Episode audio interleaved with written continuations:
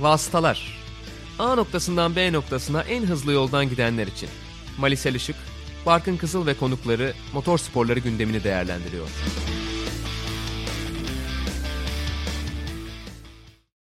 Sokrates Podcast'te Vasıtaların 68. bölümüne hoş geldiniz. 3. sezon 25. bölümde ben Barkın Kızıl, Malisel Işık'la beraber sizlerle birlikteyiz ve bugün tabii ki Katar'daki ilk yarışın ardından bölümümüzü kaydediyoruz. Bu bölümde Formula 1 ile beraber Superbike Dünya Şampiyonası'nda dün şampiyonluğunu ilan ederek Türk motor sporları tarihinin en büyük başarısını elde eden Toprak Razgatlıoğlu'nu da konuşacağız. Bu şekilde bir akışımız var program içinde Mali. Valla sonu en keyiflisi olacak gibi ama önce bir Formula 1 konuşmamız lazım. evet. Başlayalım Formula 1 ile istersen. Yani yine ben aslında yarış olarak çok keyifli bulmadım. Geçtiğimiz bölümlerde de biraz bundan yakınıyordum. Ee, biraz sonu belli bir yarış gibiydi. Özellikle de Max Verstappen'in aldığı ceza ile beraber, geriye düşmesiyle beraber. O durumda tescillendi. Her ne kadar Max Verstappen çok iyi bir başlangıç yaparak aslında o ceza ile beraber kaybettiklerini hızlı bir şekilde geri alsa da tabii Lewis Hamilton için bir avantaj zaten meydana gelmişti bile.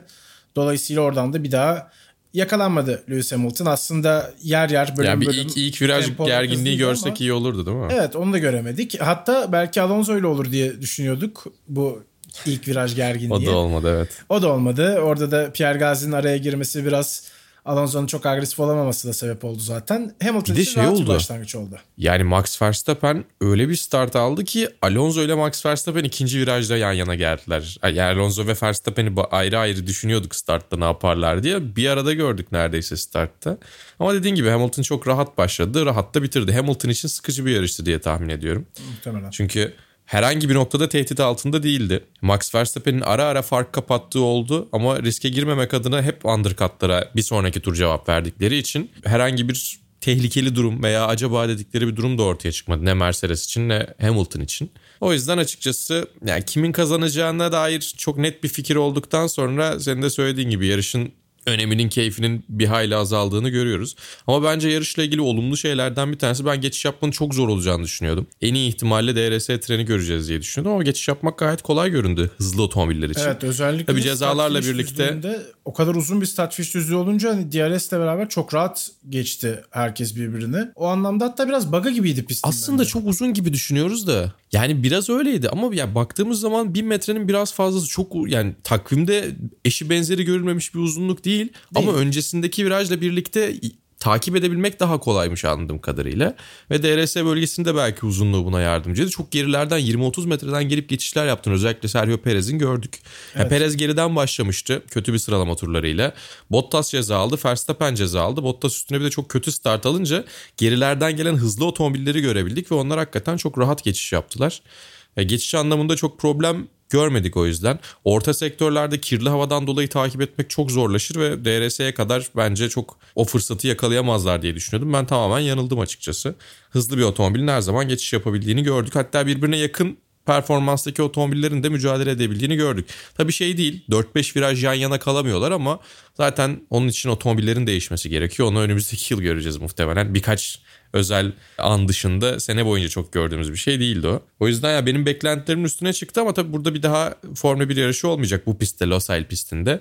2022'de Dünya Kupası'nı düzenlediği için Katar bir yıllık sports washing'imizi artık yapıyoruz. Formula 1'e gerek yok. Bu bizi bir yıl boyunca idare eder dedikleri için herhalde.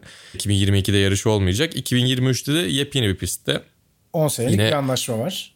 Aynen öyle. Yine umuyoruz diye düşünüyorlardır diye tahmin ediyorum. Şöyle bir yeni pist, yeni bir tesis yapalım.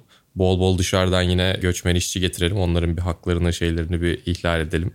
Onunla böyle şey yapalım. Yeterince kan dökmemiş olabiliriz demiş olabilirler. Katar çünkü bu konuda en sabıkalı yerlerden bir tanesi gerçekten. Sports washing'i sonuna kadar yapan yani işte sports washing'i de bir açıklayalım tabii dinleyicilerimiz için. Problemli yönetimlere sahip olan ülkeler veya işte insan hakları ihlallerine sahip olan ülkeler prestijli spor organizasyonlarını getirerek ya biz aslında çok moderniz, çok süperiz baksanıza bize diye birazcık işi sulandırıyorlar ve dikkati başka bir yere çekiyorlar.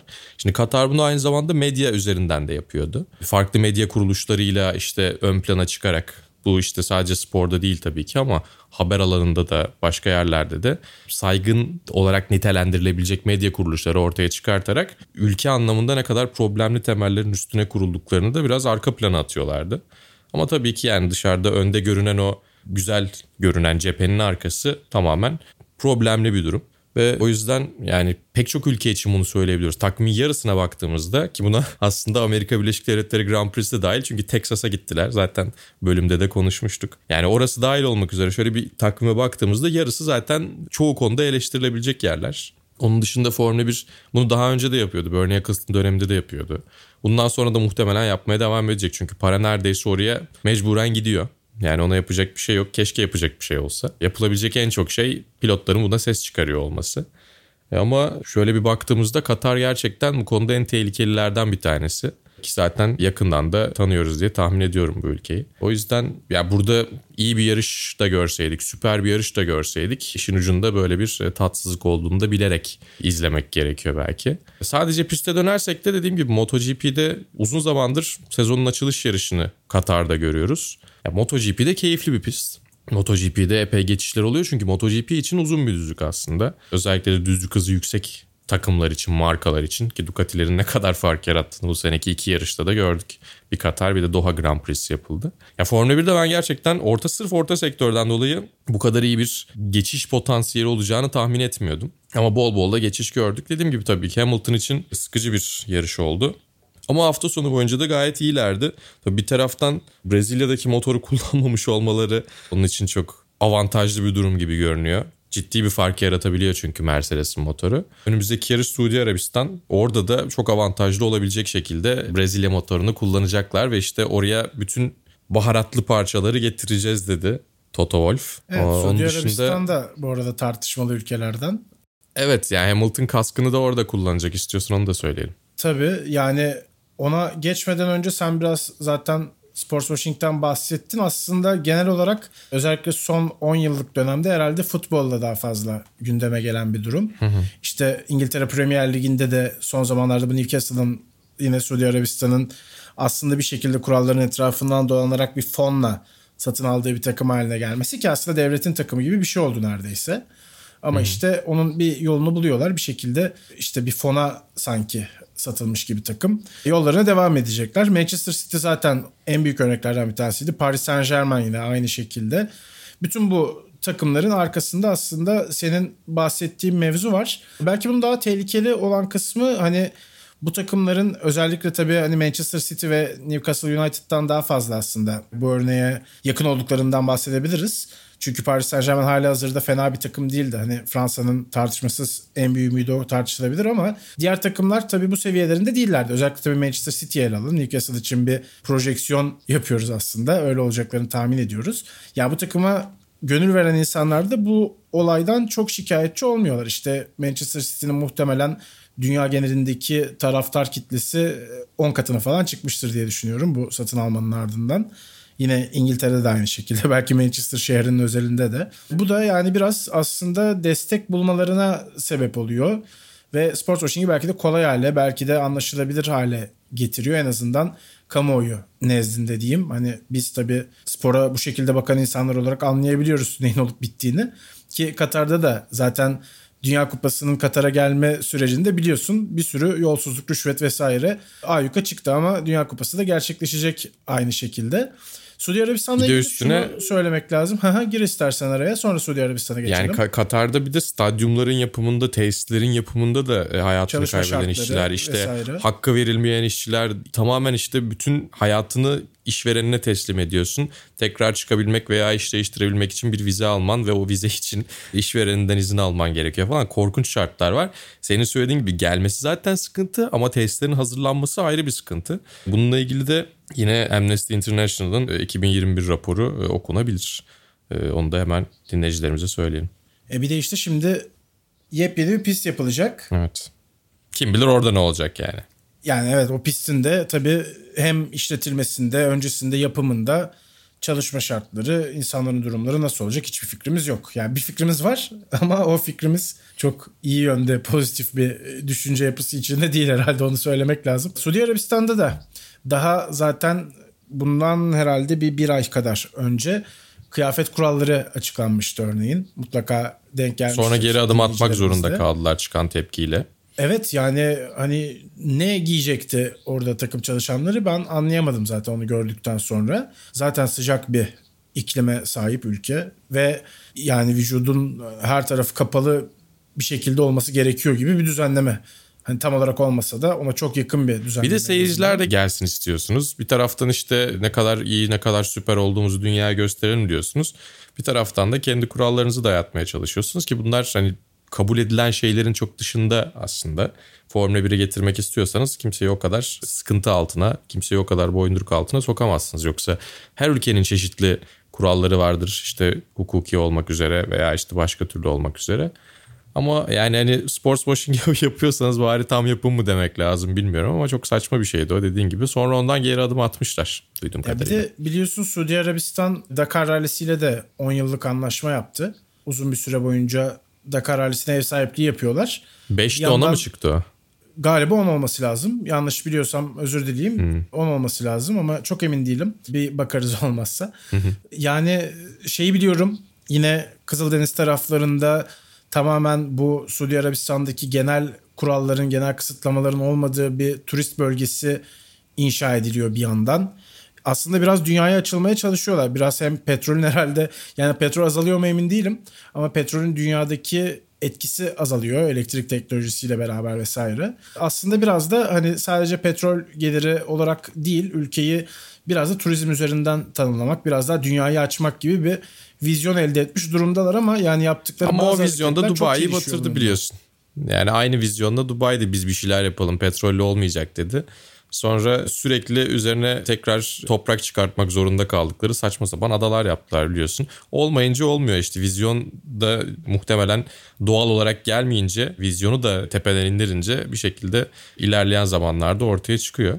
Evet yani tabii önümüzdeki hafta yani önümüzdeki bölümde daha doğrusu önümüzdeki hafta değil bir kısa aramız olacak Formula 1 takviminde. Zaten çok yoğun geçmişti şu ana kadar da. Belki herkesin ihtiyacı da vardı bu araya. Bir sonraki bölümde de zaten Suudi Arabistan özelinde biraz daha bunlardan bahsederiz demek lazım. Evet, Hamilton'ın Lewis kaskıyla kaskı. kapatalım o zaman. Değil mi? Bence de. Hamilton'ın kaskını konuşalım. Yani normalde şu ana kadar gördüğümüz en cesur tasarımlardan bir tanesi desek herhalde yanlış olmaz diye düşünüyorum. Çünkü normal şartlarda hukuki olarak riske girebileceği yerlerde de kullanacak gibi. Çünkü Katar'da getirdi bu kaskı. E, Suudi Arabistan'da ve muhtemelen Abu Dhabi'de de kullanacağını söylüyor. Ki aynı şekilde bence Sebastian Vettel bunun çok benzeri bir şeyi Macaristan'da yapmıştı. Orada da Viktor Orban hükümeti LGBT karşıtı yasalarla gündeme geldiği için maskesiyle, tişörtüyle, kaskıyla, ayakkabılarıyla hatta gökkuşağıyla birlikte Yok şu işte adam şeklinde gelmişti. Aynen gerçekten öyle gelmişti. Sonuçta coğrafyasına bakmaksızın bu tarz insan hakları karşıtı hükümetleri bir şekilde eleştirmek gerekiyor. O yüzden o konuda Sebastian Vettel ve Lewis Hamilton birbirlerini çok güzel tamamlıyorlar. Son dönemin bir yıl hariç şampiyonları olarak Nico Rosberg'in şampiyon olduğu yıl dışında baktığında 2010'dan beri bu adamlar şampiyon oluyor ve şu anki performanslarına bakmaksızın zaten sporun yüzü olmayı hak etmiş isimler. O yüzden bunların ikisinin de bu kadar doğru şekilde sorumluluk alıyor olması, doğru şekilde zorunda olmadıkları halde hatta belki zarar görebilecekleri halde. Yani çok ciddi bir şey riske atmıyorlar tamam ona katılıyorum. E, ama yine de bunu yapmak zorunda değiller. İşlerinden geldiği için yapıyorlar. Çok farklı konularda işte çevre konularında, insan hakları konularında, ırkçılık konusunda, homofobi konusunda, çeşitli konularda doğru şekilde tepkilerini ortaya koyabiliyorlar ve yani sadece kamuoyu oluştursalar birkaç kişinin fikrini değiştirmek için araştırma yapmasına sebep olsalar dahi bence çok faydalı. O yüzden Hamilton'ın kaskını çok beğendim. Çok net bir de yani hani şey de değil. Öyle etrafından dolandığı falan bir e, kask tasarımı da değil. Çok net bir şekilde LGBT onur bayrağı ki en güncel halini koymuşlar. Ben de bilmiyordum birazcık araştırdım baktım. Güncellenip bütün kesimleri içerisine, bütün yönelimleri içerisine katmaya çalışan bir tasarımı var. Bayağı en güncel halini çok net bir şekilde koymuş. Arkasında Still I Rise yazıyor normalde. Bir Maya geliyor şiirinin parçası. Hamilton'ın kaskının arkasında ki de öyle dövmesi de var bildiğim kadarıyla. Evet. E, onun yerine birlikte e, ayakta duruyoruz. We stand together. Birlikte ne denir? Birlikte ayakta duruyoruz doğru mu? Nasıl çevirmek Yani lazım? bir- Daha iyi bir çeviri aklına gelir mi? Birlik direniyoruz olabilir. Hani Değil mi? Benim de aklıma o geldi. Yani şey o da çünkü olabilir hani bir diye. tepki Yayında öyle olarak söylemişti. oradaki aslında hani bu karşıt görüşe karşı birlikte savaşıyoruz ya da hani öyle de denebilir. Ayrımcılığa karşı denilebilir. Aynen öyle. Ve kaskının yan tarafında da Love is Love yazıyor. Yani net bir şekilde hiç ne derler muallakta kalacak bir durum oluşturmamak için o kaskı net bir şekilde tasarlatmış Hamilton. Bunu kullanıyor olması da açıkçası değerli geldi bana. Çünkü sporun şampiyonunun bunu böyle bir şekilde söylemesi ki gerçekten hiç zorunda değil. Çok yakın bir şampiyonluk mücadelesi veriyorken kafasının bir kısmını bunlara vermek hele hiç zorunda değil. O yüzden ya da ne bileyim Sebastian Vettel örneğinde bahsedersek yeni bir takıma alışmaya çalışıyorken, tekrar kendini ispat etmeye çalışıyorken bir taraftan bunlara vakit ayırmak veya kafasını yormak gerçekten zorunda değiller. Ama muhtemelen bunları yaptıkları için diğer tarafta kendilerini daha rahat hissediyor olabilirler. Umarım birisi sorar sezon içinde onlara. Evet Vettel de daha önce Almanya bayrağının renklerini taşıyan çizgileri gökkuşağı renklerine çevirerek de hı hı. yarıştı. Bir de zaten Ki Türkiye Grand Prix'sinde başlamıştı ona birkaç Aha. yarışta kullandı sonra da açık arttırmayla satıldı. Bir de Aston Martin'in zaten aslında arkasındaki sponsoru diyebiliriz herhalde BWT. Bir hı hı. su yani firması. Filtreleme markası. Su filtresi markası. Aynı zamanda Vettel'in dünyadaki işte çevre kirliliğiyle de çok yakından aslında ilgilendiğini, o konuya dikkat çekmeye çalıştığını biliyoruz. Deniz yaşamı, okyanus yaşamı, kuraklık, çoğu, çoğu çevre problemine önem veriyor. Yani hepsinin ya aslında son dönemde şöyle bir durum var dünya ile alakalı çevre anlamında zaten bir şeyler yapmamız çok uzun zamandır gerekiyordu. Yani benim çocukluğumdan beri gerekiyordu. Şimdi biraz daha e, markalar da bu işe yönelmeye Yumurta başladılar. Yumurta kapıya dayanınca biraz. E, evet öyle oldu başladı. işte elektrikli serilerin ortaya çıkmasının sebeplerinden bir tanesi buydu. Extreme E isimli serinin yine Alejandro Agag'ın Formula 1'in sahibinin ortaya çıkardığı serinin bir ortaya çıkma sebebi buydu. Ki Lewis Hamilton'ın da orada takımı var. Çok eminim ileride Sebastian Vettel'de bir takımda evet, bence orada yer alacak. Hatta orada işte yöneticiliği de biraz yakıştırmıştık hatırlıyorsan. Evet, Sebastian evet. Vettel'e yapmak isterse eğer. Onun dışında zaten Vettel'in hatta şeyden bile biraz rahatsız ve şikayetçi olduğunu biliyoruz. Formula 1'in çok çevre dostu bir spor olmamasından dolayı hı hı. böyle bir organizasyonun içinde olma fikrini de düşündüğünü yani tam olarak kendini buraya ait hissedip hissetmediğini bile sorguladığını biliyoruz daha önce söylediklerinden ki daha yeni zaten bu sezon içinde biraz hı hı. daha halka da yani ya da basına da açtı bu görüşlerini.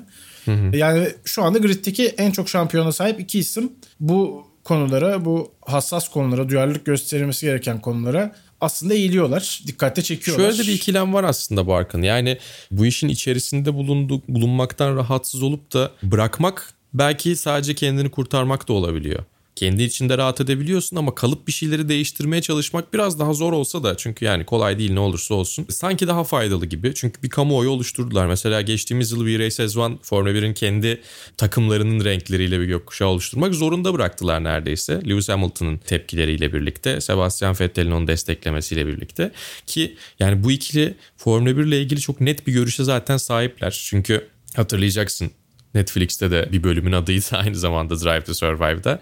E, Cash is King muhabbetini önce Vettel söylüyor. Kendi aralarında konuşurken gibi söylüyor. Sonra Hamilton da evet doğru deyip basına bunu yansıtıyor. Koronavirüs pandemisi yeni başlamışken McLaren'ın katılmama ihtimali daha doğrusu McLaren'ın çekileceğini açıklamışken biz hala niye buradayız diye konuşuyorlardı. Ve onun sebebi de tabii ki paraydı. Çoğunlukla motor sporlarında, spor dünyasında hatta belki çoğu büyük organizasyonda cevap para gibi. Ama bunun karşılığı ne? Onu konuşmak gerekiyor. Onun karşılığında nelerden vazgeçiliyor, nelerden vazgeçilmiyor onları konuşmak gerekiyor. Belki vazgeçilmeyecek şeyleri değiştirmek anlamında bu iki isim ve onları takip eden genç pilotlar bir şeyler değiştirebilirler. Çünkü yani günümüz dünyasında gerçekten tamamen bu düzenin içerisinde yer almadan yaşamak mümkün değil gerçekçi de değil. Dolayısıyla mutlaka bir şekilde istemediğimiz bir şeylerin parçası oluyoruz. Pet şişede su tüketirken de bunun parçası olabiliyoruz. Çok daha günlük şeyler de yaparken yani farkında olmadan bu işin içerisine girebiliyoruz. Ucunun gittiği yerleri çok fazla tahmin edemediğimiz veya bilsek de bir şey yapamadığımız şeylerin içinde olabiliyoruz. Ama bunu azaltabilmek en azından etki yaratmak için elimizden geleni yapmak e, gayet güzel bir durum.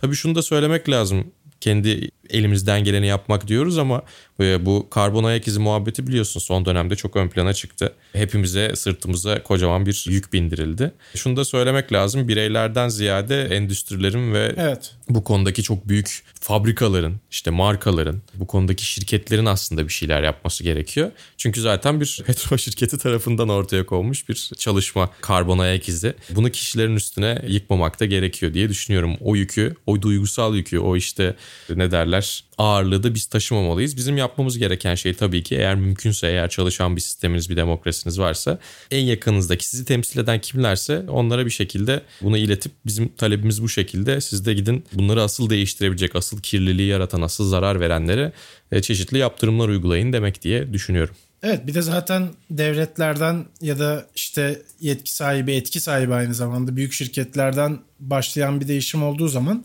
ister istemez halka da geçecek. Yani düzen böyle olduğu için biz de biraz böyle yaşamak zorunda kalıyoruz. Hı hı. Belki de oradan başlaması gerekiyor değişimin. Ama senin söylediğin şu çok doğru bence de.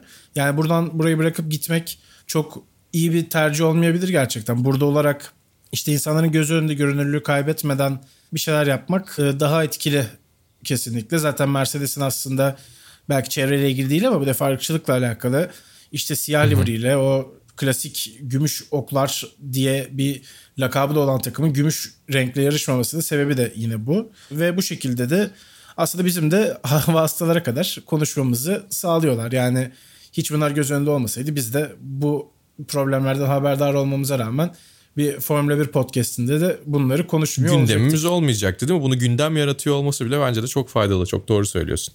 O zaman dönelim istersen yarışa. Hı hı.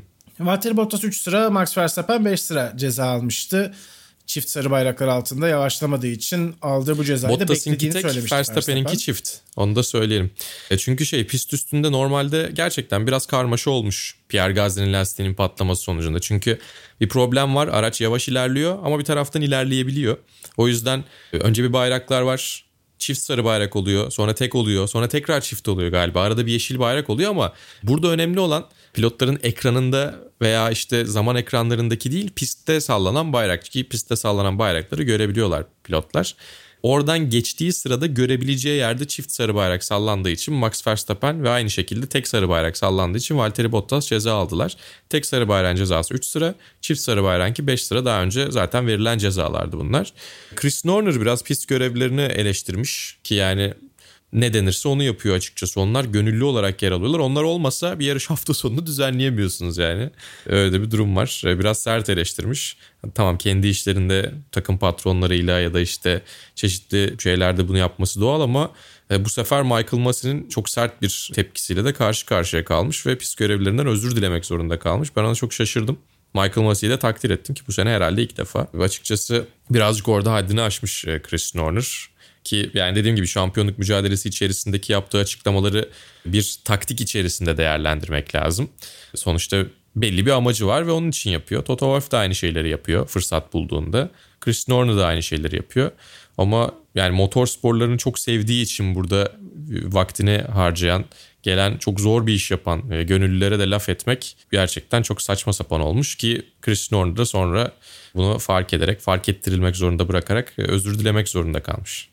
Ya bu arada öyle bir hale geldik ki son bölümlerde çok fazla konuştuğumuz isimler Christian Horner, Michael Massey, işte Toto Wolff yani pistin üstündeki kaskı takıp otomobile binenlerden çok neredeyse yönetenleri konuştuk. Biraz öyle Olsun canım sadece kaskı 10 dakika konuştuk az önce bence dengeliyor. Yani evet doğru. Kaskın, Kaskın içindekine gelemedik daha ona katılıyorum. Kaskın içindekine geleceğiz birazdan. Umarım geleceğiz.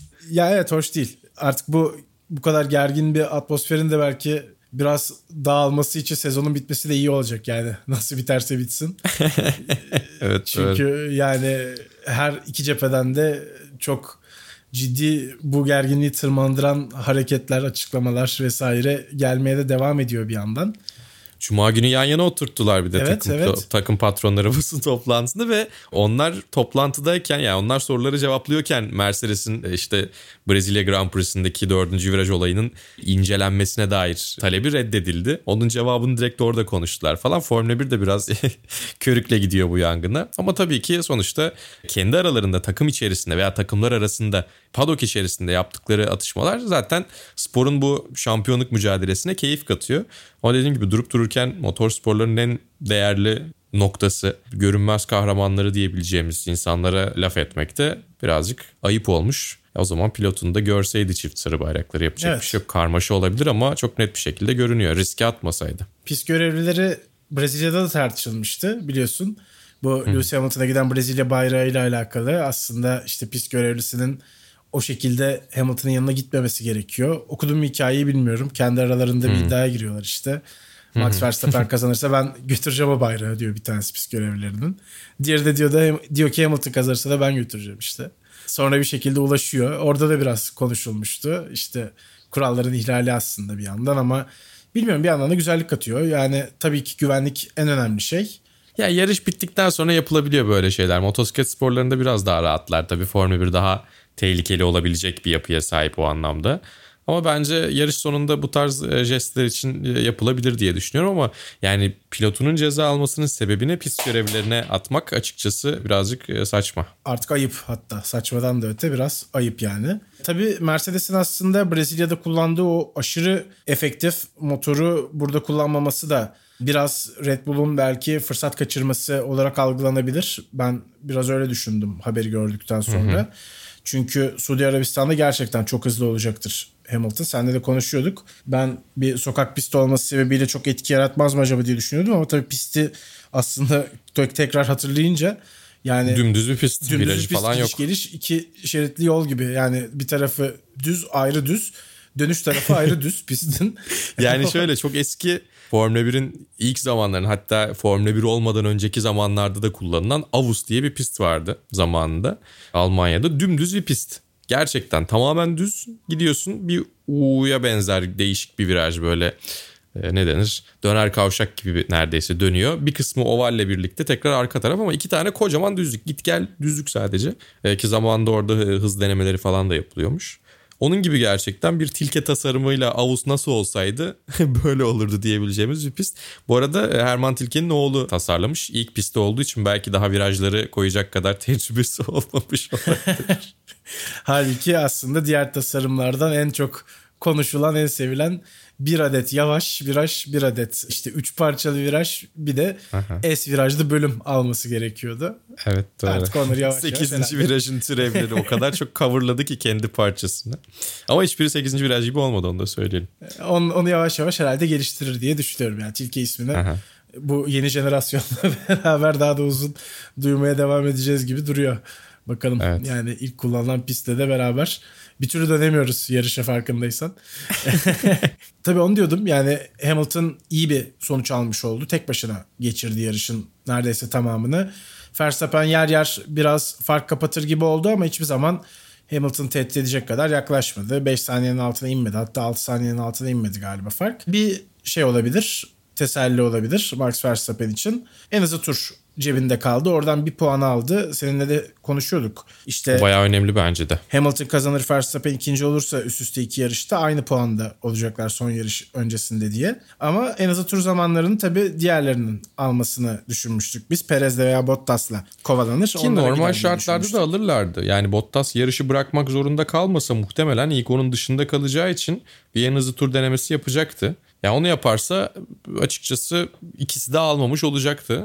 Öyle tahmin ediyorduk. Perez'in tabii arkasında dolu tarafları yani arkası dolu olduğu için bir pit stopluk boşluk olmadığı için puan kaybetmemek adına Perez bunu yapamıyordu. Mercedes Bottas problem yaşamasaydı avantajlı görünüyordu.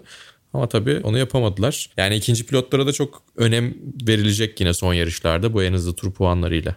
Evet yani bir de burada tabii lastik patlatma mevzusu da çok yoğun gündem oldu. Ondan da bahsedelim. Evet. Hatta Mercedes Bottas işte ya 5 ya 6 tur kala yarıştan da çekti. Zaten artık yarışın çok bir yere gitmeyeceği anlaşıldıktan Hı-hı. sonra da herhalde biraz.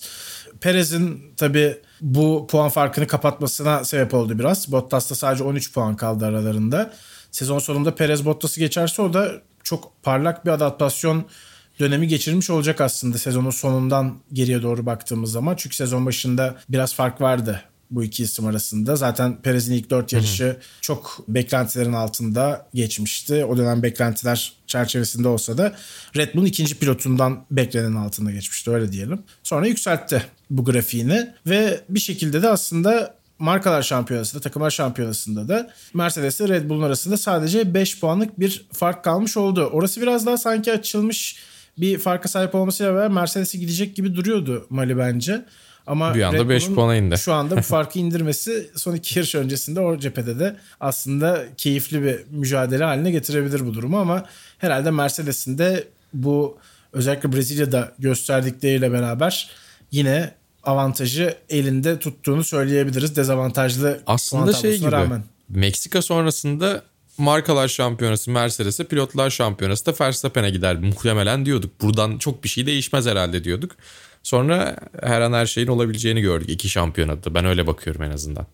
Evet zaten böylesi de daha iyi oldu. Herhalde zaten Abu Dhabi'ye kadar bilmece çözülmeyecek. Orası da yani çok büyük bir sürpriz olmadığı takdirde Öyle. aşağı yukarı ortaya çıkmaya başladı gibi. Suudi Arabistan dolayısıyla çok önemli bir yarışa ev sahipliği yapacak. Bakalım e, nasıl bir bölüm çıkacak biz de neler konuşacağız o yarıştan sonra heyecanla bekliyoruz diyelim. Ve biraz da istersen Fernando Alonso'dan bahsedelim. Çok uzun bir süre sonra Türkiye'de de çok ciddi bir hayran kitlesine sahip Fernando Alonso hatta dünyada da aynı şekilde. Bir kez daha Formula 1'de podyumun zirvesine döndü.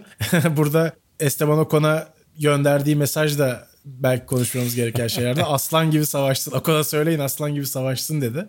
Arkasından Perez'in gelmesini engellemek için. Evet. Yani çok Epik bir yakıştı şeydi. gerçekten Takım tersi mesajıydı. Ben çok memnun oldum Alonso'yu orada gördüğüm için. Yani Hamilton'la Verstappen'in arkasına üçüncü kim gelsin gönlünden kim geçiyor diye sorsalar içimden en çok geçen isimlerden bir tanesi Alonso olurdu.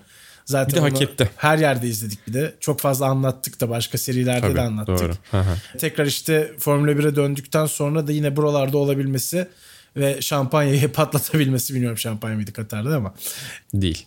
İçeriği sıvı içeriği patlatabilmesi de fena olmadı. Evet yani Fernando Alonso'nun şöyle bir farkı var. Muhtemelen belli bir yaşın üstüne gelen pilotlarda. Yani Raikkonen'le direkt olarak karşılaştırmak istemiyorum. Çünkü motivasyonları da farklı belki ama Alonso şu anda eline istediği bir araç gelirse 3. şampiyonluğu alabileceğine inanıyor. Ki yani kesin alamaz canım ne diyor da diyemiyoruz. Belli de olmaz diyebiliriz belki Ben gerçekten. aynısını düşündüm. Gerçekten yapabilirdi. Yani Belli olmaz. şu şartlarda değil belki ama atıyorum geçen sene ondan önceki seneki Mercedes'te Hamilton'ın yerine yarışsa herhalde alırdı diyorum ya. Belki. Yani bilemiyorsun bunu. Ve bu güzel bir şey. Yani 40 yaşın üstünde bir pilotun böyle performanslar sergileyebiliyor olması Formula 1'de. Kafa yapısı olarak çok doğru bir şekilde yaklaşıyor olması. Ki yani biz Alonso'nun adına yanlış düşündük öyle söyleyeyim. Ben kendim için söyleyeyim en azından. Yine bir genç pilotu üzecek diye tahmin ediyordum ama Esteban Ocon'un ne kadar dişli olduğunu gördü bir taraftan. Bir taraftan ara verdikten sonra dönmenin ne kadar zor olduğunu gördü ve kendi hatalarına, kendi eksikliklerine çok net bir şekilde ışık tutuyordu sezon boyunca verdiği röportajlarda. Ya bunların hepsi çok kıymetli. Çünkü iki kez dünya şampiyonu gerçekten kendisinin çok iyi olduğunu düşünen ve iyi olan bir pilot olarak öğrenmeye de bu kadar açık olması bu podyumun bence en büyük mimarı. Takımla çok güzel bir şekilde çalışıyor. 2022'de dönseydim muhtemelen çok iyi bir şekilde dönemezdim. Bu yıl hatalarımı, eksikliklerimi görüp kapatmam lazım ki seneye herkes neredeyse biraz sıfırlandığında ben de iyi bir şeyler yapabileyim diyor. Ve Alonso bu, bu şekilde yaklaşmaya devam ettiği sürece de başarılı pilotlardan olacak. O yüzden uzun zaman sonra onu podyumda görmek çok iyi oldu. Çünkü Formula 1'de eziyet çekerek gitti McLaren döneminde. Evet. Onun dışında işte Dakar'a gitti. Daytona 24 saati kazandı. Le Mans 24 saati kazandı. Pek çok şey yaptı. Şampiyon da oldu. Ee, Ve bunun şampiyon oldu zaten. Bek'te. Yani bunların hepsini yaptı. Ve sonra tekrar geri döndü. Indy 500'de lider gitti. Kazanamadı ama Indy 500'ü birkaç kere de katılmaya çalıştı onun dışında. Yani yapmak istediklerini yaptı ya da aklı kalabilecek şeyleri yaptı ve tamamen tekrar sevdiği şeyin yarışmak, motor sporları ve Formula 1 olduğunu gördükten sonra da spora geri döndü. Kendine de güzel bir yer buldu. E, O yüzden onu burada görmek zaten güzel. Gridde görmek zaten güzel.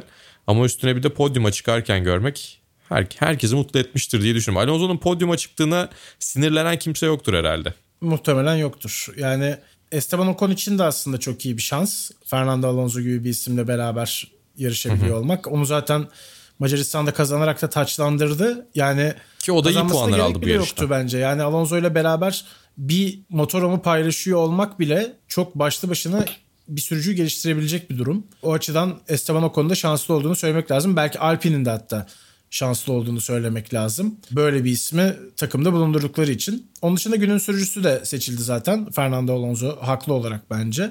Ve yani umuyoruz onu daha fazla tekrar podyumda da görmeye devam ederiz. Önümüzdeki yıl tabii dengeler nasıl olacak bilmiyoruz. Ama şöyle başı oynayan takım sayısı artarsa Alonso da Alpine'le beraber o takımlardan bir tanesinin içinde olursa gerçekten çok keyifli olabilir bizler için. Var mı Alonso ile ilgili ekleyeceğim bir şey yoksa biraz lastiklerden de şöyle bir ufak bahsedelim. Bir iki ufak istatistik verebiliriz aslında. Tabii. Ee, yine Formula 1'in sitesinde de vardı. Sevgili Serhan Acar da Serhan abi de bana birkaç tane kendisi ek yaptı. Yazarak göndermiş sağ olsun. Biraz onlardan bahsedebiliriz çünkü Macaristan 2014'ten beri yani 105 yarıştır podyuma çıkmıyordu.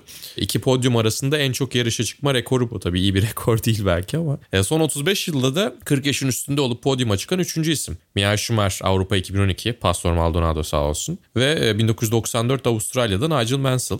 Onun dışında tabii yani en yaşlılar dendiği zaman sporun ilk yıllarına, Formula 1'in ilk yıllarına baktığımızda çok var. Yani işte 50 yaşlar, 45'in, 46'ın üstü. Zaten en yaşlı şampiyonu Manuel Fangio 46 yaşında şampiyon olmuştu. O yılları katmadığımızda ilk üçe giriyor öyle söylemek lazım. E, bir de onun üstüne tarihte podyuma çıkan en yaşlı 23. pilot oluyor işte o yüzden. 2675 gün beklemiş 98. podyumunu elde etmek için. Umuyoruz 100. podyumunu elde etmek için o kadar beklemez.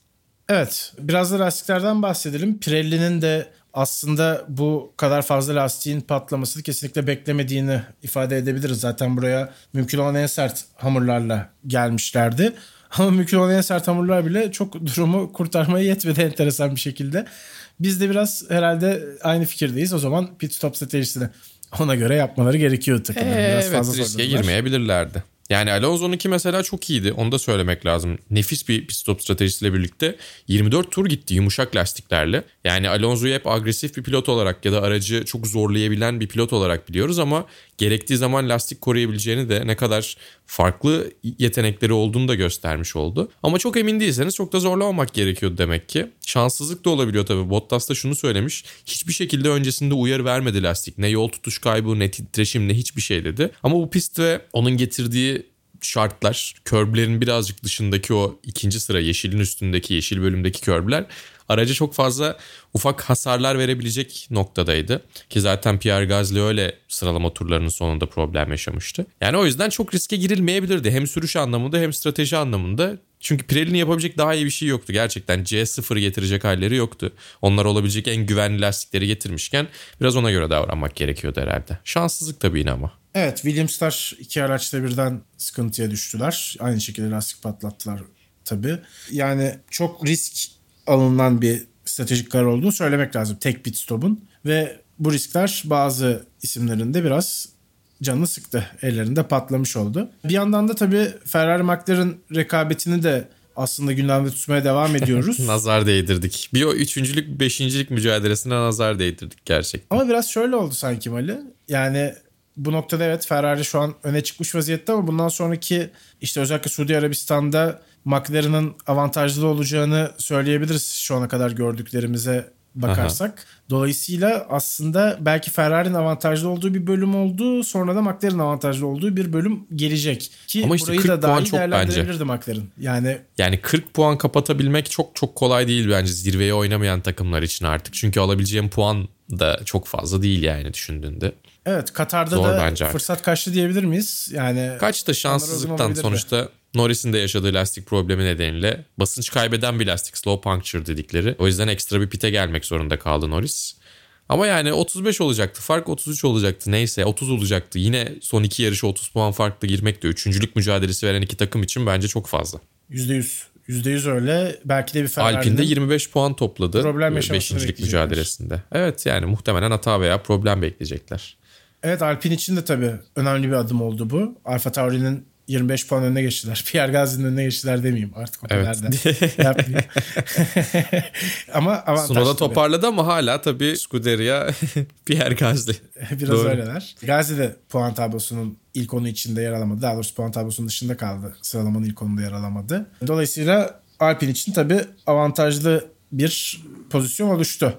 Şu anda takımlar şampiyonasında beşincilik Alpine yakın duruyor. Ama göreceğiz. Bundan sonraki yarış hafta sonlarında ne olacağını göreceğiz. Diyelim Belli ve olmaz. Formula 1'i kapatıp biraz da istersen Superbike Dünya Şampiyonası'nda şampiyon olan Biraz bir şampiyon konuşalım Toprak değil mi? Razgatlıoğlu'nu konuşalım artık istersen yavaş yavaş. Konuşalım. Yani sezonun açılışında aslında bizim yine değindiğimiz şampiyonlardan bir tanesiydi tabii ki de. Toprağı yakından takip ediyoruz ki kendisiyle gerçekleştirdiğimiz vasıtalar bölümünde tekrar dinlemenizi tavsiye ederim. Şampiyon olmadan önce almıştık. Belki şampiyon olduktan sonra gelmek isterse tekrar alırız. Tekrar Bakalım almak isteriz, evet. değişmiş. Olursa tabii çok güzel olur. Bu konuda temaslarımızı da gerçekleştirelim. Böyle bir söz vermiş oldum bölümün içinde. Bakalım olacak mı? yani şunu söylüyorduk. Ray'in en büyük rakibi Toprak olacak bu sezon ki Ray 6, 6 kez üst üste şampiyon olmuş bir isim orada. Formula 1'de Hamilton'ın dominasyonuna benzeyen bir dominasyon olarak görebiliriz. İşte Superbike'a çok yakın olmayan dinleyicilerimiz varsa. Ve bu dominasyonu kıran isim olabileceğinden bu sene çok güçlü bir aday olduğundan söz etmiştik. Toprak Razgatlıoğlu'nun ve beklentilerimizi de boşa çıkartmadı aslında Toprak.